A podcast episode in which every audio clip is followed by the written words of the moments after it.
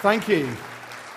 Thank you. We're going to be in John chapter 1 this morning, um, and we're going to be looking at light, Jesus light of the world. And as uh, Charles said, we're going to be looking through, uh, yeah, just three weeks on the theme of light of the world. And we're going to be in John chapter 1, which I want to introduce as a passage by saying that this is, this is the passage that was responsible for me, I suppose, having one of three uh, mystical, spiritual, transcendent experiences that I've had in my life when I've been out and about in normal life. I don't know if you have these moments, maybe very occasionally in the Christian life. I've found and I have these moments where I'm not in a worship time or a prayer meeting.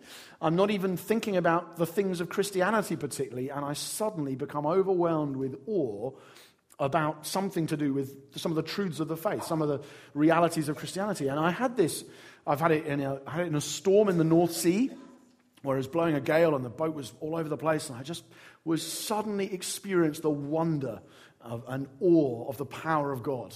And I had another one when I was in a zoo once. I just suddenly, whoa, oh, over. And I had one in Bethlehem because of this passage we're about to read. Now, obviously, Bethlehem is, you know, many of us won't have been there. Some of us probably have, and it's a strange place. I, in my experience, it was a kind of an odd place because it's, a, it's a, a, sort of fusion of is, is, it Israeli, is it Arab, is it Christian, is it Muslim, is it Jewish? It's a, a sort of interesting cocktail of different things because of where it is. And uh, it's sort of slightly unusual place anyway, and it's covered in what I regard, and you may differ on, from me on this, what I regarded as just like tourist tat. There was just a lot of gaudy, golden, encrusted gubbins that I just didn't, I don't know, it was a bit of a weird place. And everything was a shrine to something or a sanctuary of something. There's one place, maybe see if you can guess what this is. There's a place in Bethlehem called the Grotto del Latte. What do you think it is commemorating in the, the history of the Christian faith? Right? The Grotto del Latte. I don't know how good your Latin and Italian are. A latte is obviously not the word coffee, that's cafe latte. So a latte is coffee with milk. So the Grotto del Latte is the milk cave cave of milk. What seminal moment in Christian history is this cave commemorating? Yes, you've guessed it. It is the moment when the breast milk of the Virgin Mary is supposed to have splashed on a stone while she's feeding the baby Jesus. It's, it's that kind of place. And so there is this, and we, me and my friends took photos of ourselves in the Grotto del Latte. Like, this is, so when I say full of tat, I mean that kind of thing. I'm sure people with good conscience have gone there and found something meaningful, but I wasn't one of them. So it's that kind of a place. And we'd just done the tour of the Church of the Nativity, and we'd come out and standing in the sunshine. And I was feeling a bit disillusioned by all of the clutter. And then my friend who was with me said, I know we don't know exactly where it was, and we don't know where the shed was, or where the manger was, or anything else. But somewhere within a few hundred meters of where we're standing now, God became man for the first time. And I, he just walked off. And I just, I had a spiritual experience. I just was overwhelmed. I remember it so well. This incredible sense of awe and joy.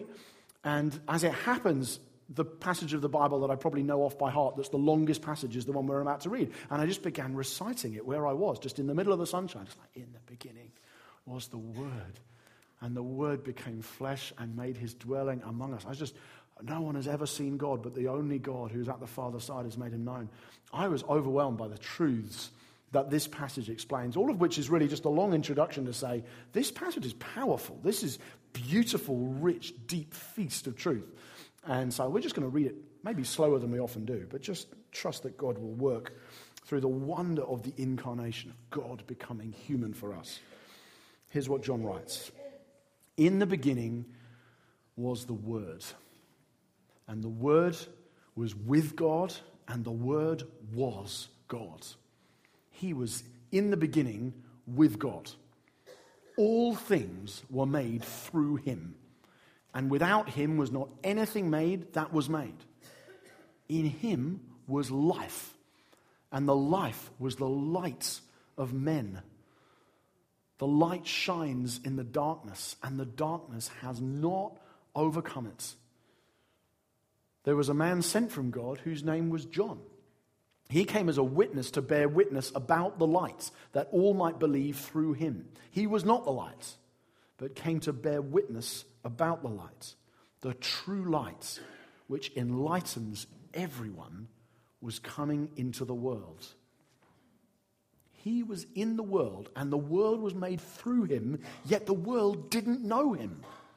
He came to his own, and his own people didn't receive him. But to all who did receive him, who believed in his name, he gave the right to become children of God, who were born not of blood, nor of the will of the flesh, nor of the will of man, but of God. And the Word became flesh and dwelt among us. And we have seen his glory, glory as of the only Son from the Father, full of grace and truth. John bore witness about him and cried out, This was he of whom I said, He who comes after me ranks before me, because he was before me. And from his fullness we have all received grace upon grace. For the law was given through Moses, grace and truth come through Jesus Christ. No one has ever seen God, the only God who is at the Father's side. He has made him known. Last week I did a question and answer evening with the 20s in the church, mostly 20s. Um, and some of you were there, and there were all kinds of tough questions being thrown in, following up the series we've just done. So, a number of people asking, you know, some of the big obvious problem questions about the Christian faith. What about suffering, and what about slavery, and what about all these sorts of questions? And then there was one question which was so, is so hard, I left it to the end. Somebody had just asked, how does the Trinity work?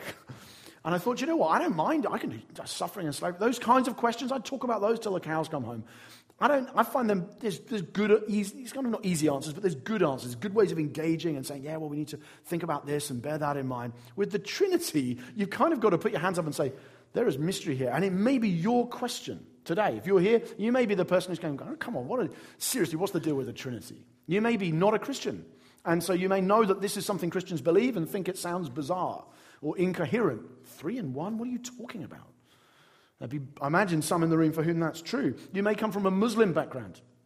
I know there's um, people I've met here from a Muslim background a couple of times, and I just thought, yeah, this is a big question for people from a Muslim background. It was, I spent an evening in Istanbul once talking to new converts to Christianity and some of their still Muslim friends about the Trinity. How do, how do we make sense of it? What does it mean? You might even be a Christian here today and think the Trinity sounds bizarre. You might be a Christian going, yep, sign me up for that too. I don't understand it either. It's a, a real puzzle. And if you're puzzled by the Trinity, I think John 1 can help you. I think it's one of those passages that has light to shed on the idea of the relationship between Jesus and God the Father and how we say both are God and the Spirit as well. And what, what John does, which is clever, is he takes three things that we three things that we know are true of light, just light, physical light in the world, and then he applies those three things to the person of Jesus. And so, in some ways, he says several very obvious things about light. But what's clever is he then applies them to Jesus in a way that makes clearer, much clearer, the way in which we are to think of who Jesus is and obviously also what he's done. So John walks through it. He says, Look, light brings life, and so does Jesus. Light overcomes darkness, and so does Jesus. Light reveals things, makes things known, makes things visible, so does Jesus. And as he goes through this chapter, you'll, you'll see as we just walk through it, he's saying, Yeah, light brings life. Light overcomes darkness. Light makes things visible. And so does Jesus. That's the way John is going to go for us. Just tracking something we already know and applying it to that which we don't, which is how do we make sense of Jesus with respect to God? I'll just go through them really. Light brings life is where he starts. This is the beginning. It's the way the Bible begins and it's the way John begins. In him was life, in verse 4, and that life was the light of men. So it's saying you cannot have life without light. It's the connection. Light is that which brings life. In fact, if you're going to have anything alive, you have to have light first. I don't know if you've been watching Planet Earth. Um, over these last few weeks. I mean, certainly that first episode on the racer snakes is just absolutely, I mean, that's everybody's nightmare, I imagine, being chased by these snakes as you're born. So some of you are now never going to watch it, I understand that. But those of you who do, it's really, really good. And uh, a recent episode was on, the, was on mountains, was on what life is like up mountains. And uh, there's this great, this really fascinating thing about a, a mountain in, is in Kenya, I think, in Africa where uh, they're just saying how it's so baking hot during the day that humans would burn in four minutes if we were there. But it's so cold at night that the water all freezes, it goes to minus five. And so you have these flamingos, which I think, even at the best of times, are slightly eccentric animals. Flamingos are kind of weird, aren't they? They sort of sleep standing up and all the kind of odd, stand on one leg. It's very peculiar creatures. Um, but it's so hot during the day that they're sort of up there, up and about, sort of making sure they get water on themselves. But at night, it's so cold that their feet freeze in the water that they're in. So they spend the first half hour of the day trying to get their feet out of frozen blocks in this lake that they're standing in. So doing this, it's hilarious watching them. Like this. And then eventually they shake themselves free by the time the, the light has broken, dawn is, the sun is up, and they finally get enough movement to be able to go off and do this sort of flamingo-like dance, which they then all do. It's all very bizarre. And then there are, alongside the flamingos in the same area, there are these plants which uh, open their leaves up as plants normally do to the sun during the day, and then at night time they close up again when there's no light to make sure they keep their heat in. And then they open up again the next morning, and then that evening they shut their leaves again. And the reason why animals and plants do things like that is because life on earth is impossible without light. And actually, the light brings heat, but the light also brings the, the photosynthesis, or the way that plants can produce energy. And so you end up with everything we need for life on earth would be impossible without the sun, without the light that we get from the sun. So by referring to Jesus as the light, John is taking something very obvious. Life produces life is uh, light produces life. That's the right way around. Light produces life. He's saying we all know that, but I'm going to apply that to Jesus and say he's like that. Jesus is the one through whom everything comes into being. If there was not Jesus, you would not be able to live. Just like if there was not light, you wouldn't be able to live. In fact, this is the foundation, this is the first step. You can't have everything else we're going to talk about if you don't have this one first, because life would disappear. So, by referring to Jesus as the light, one of the things John's doing is saying, This is the thing you need in order for there to be any life at all. You need Jesus. That's not a new idea to John. He's actually drawing it from the first few verses of the entire Bible in Genesis 1. Just look at them. You'll be familiar with them probably, but just look at them again. In the beginning, God created the heavens and the earth. The earth was without form and void, and darkness was over the face of the deep. And the Spirit of God was hovering over the face of the waters. And God said, Let there be light. And there was light. And God saw that the light was good. Notice three things about that very familiar introduction. Yeah, in the beginning, how I get darkness, light. Notice three things about it. First, light comes through the word. As the word comes, let there be light, light comes about in response to the word. That's the way it works. God does not say, I'm now about to make light, and then go off and do something else to bring it about. That's what happens with other things in Genesis 1. Let's make man. So God made man. Let, let the earth do this. So the earth did this. With light, it's not like that. He speaks, and the word alone brings light. That's kind of unique in the story of Genesis 1. He's, God's word actually acts as he says it. It's what you, you might call a speech act if you're a linguist. It's something where, in saying it, it happens. I've had the privilege of marrying a whole load of couples. Uh, again, you understand what I mean, right? Not marrying into lots and lots of different polygamous and all that sort of, wow, the teaching pastor's polygamous. Ah! That'd be big news. But it, um, but no, I've had a privilege of standing there and declaring people husband and wife. And when you do, you say words which act. You say, I now pronounce you husband and wife, and as you say it, it becomes true. The word is not preparation for something else, the word actually does the action. That's what let there be light is like. God speaks, let there be light, and there is. The word brings light on its own. So you've got to notice that in Genesis 1, that's what happens. You've got to notice that. Notice also we have the Trinity in action in that story as well. God created the heavens and the earth through the Word, and the Spirit was hovering over. So you've got the Trinity in there. And the light also comes first. The light precedes what follows. You have to have light before you have any other life, any other matter, anything else. Light has to come first. And those things are true of Jesus. Jesus is the one. Like light, Jesus is the one through whom everything else gets made. He's the, the word that brings light on its own. And he is the one who is required before you're able to have anything else. You have darkness, you have death. If the world was dark now, there'd be no life. There's not much life in Antarctica, and that's why. There's no, no light. Actually, light brings life, and Jesus is the light of the world. All things were made through him, and without him, nothing was made that has been made.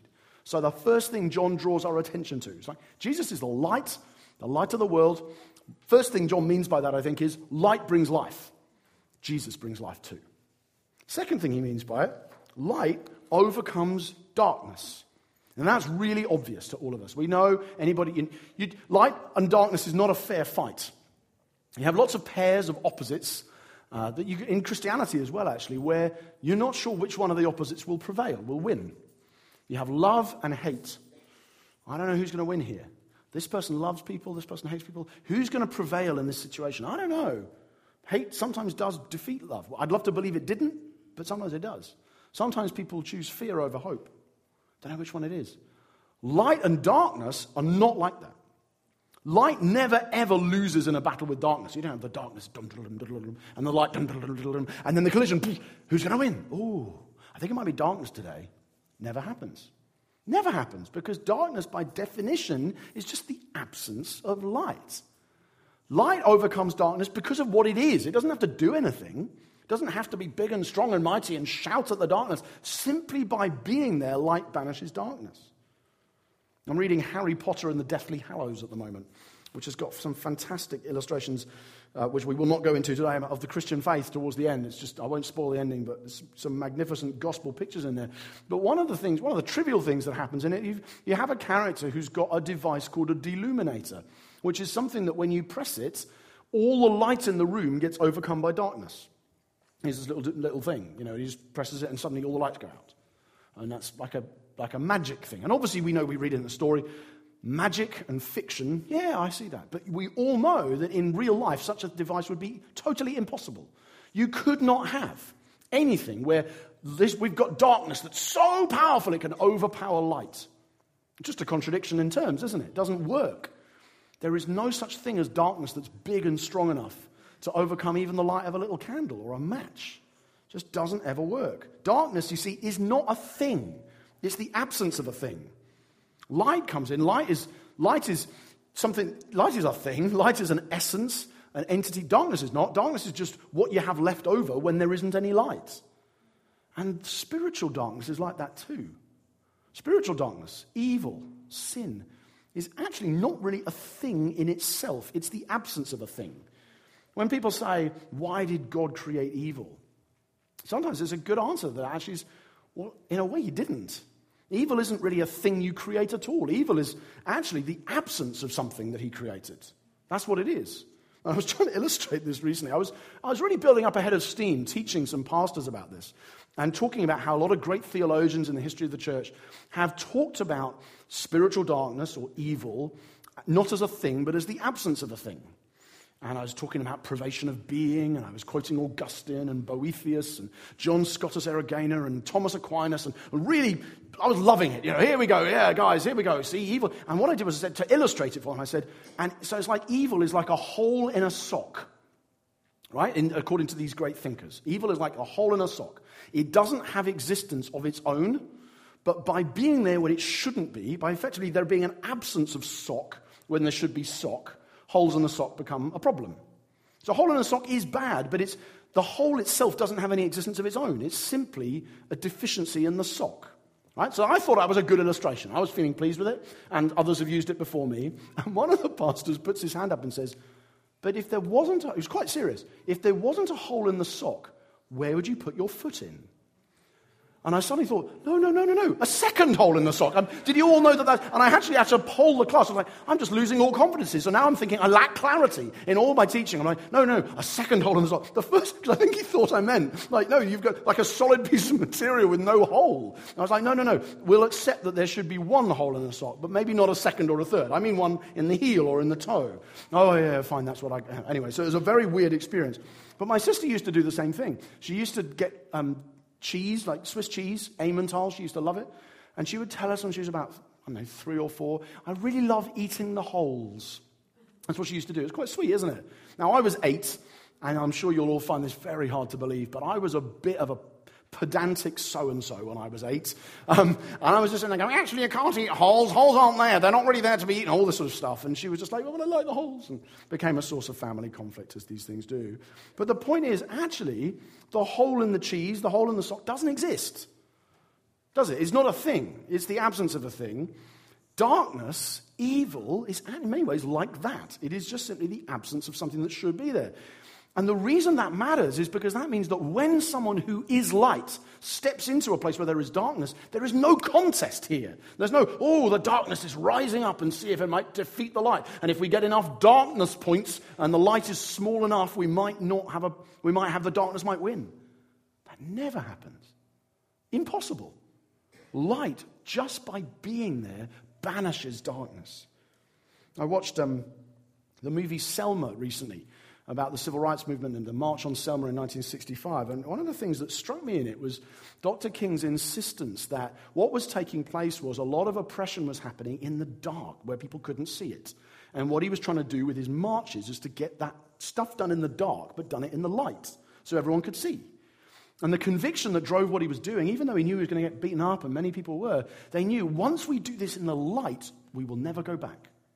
No one will ever be able to act like we were still back in the darkness again. Because once it's been seen, once it's been brought into the light, there is no hope for people to carry on living in darkness.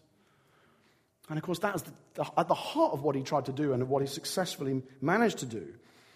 And that, in a way, John is saying that's what happens in Jesus. That the light shines in the darkness and the darkness hasn't overcome it. Well, of course it can't. Darkness never overcomes light. What happens is darkness flees. And now that the light has come, now that Jesus has stepped into the world and been who he is, there is no scope for anybody to say, oh, I'm going to carry on living in this little bubble of darkness over here. There is no turning back. Light has come. We cannot carry on acting as if Jesus was not here.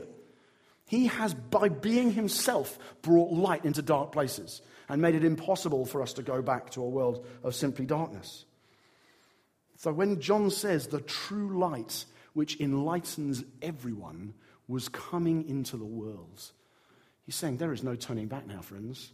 You can't go back to the dark world even if you wanted to.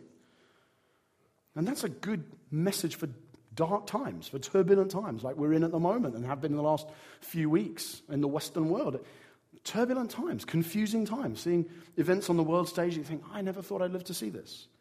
But we don't at that point. I love how Carl Henry puts it, he, American theologian. He says, The early church never said, Look what the world is coming to. They said, Look what has come into the world. That's a good way of looking at it. The true light which enlightens everyone has come into the world, and you can't go back.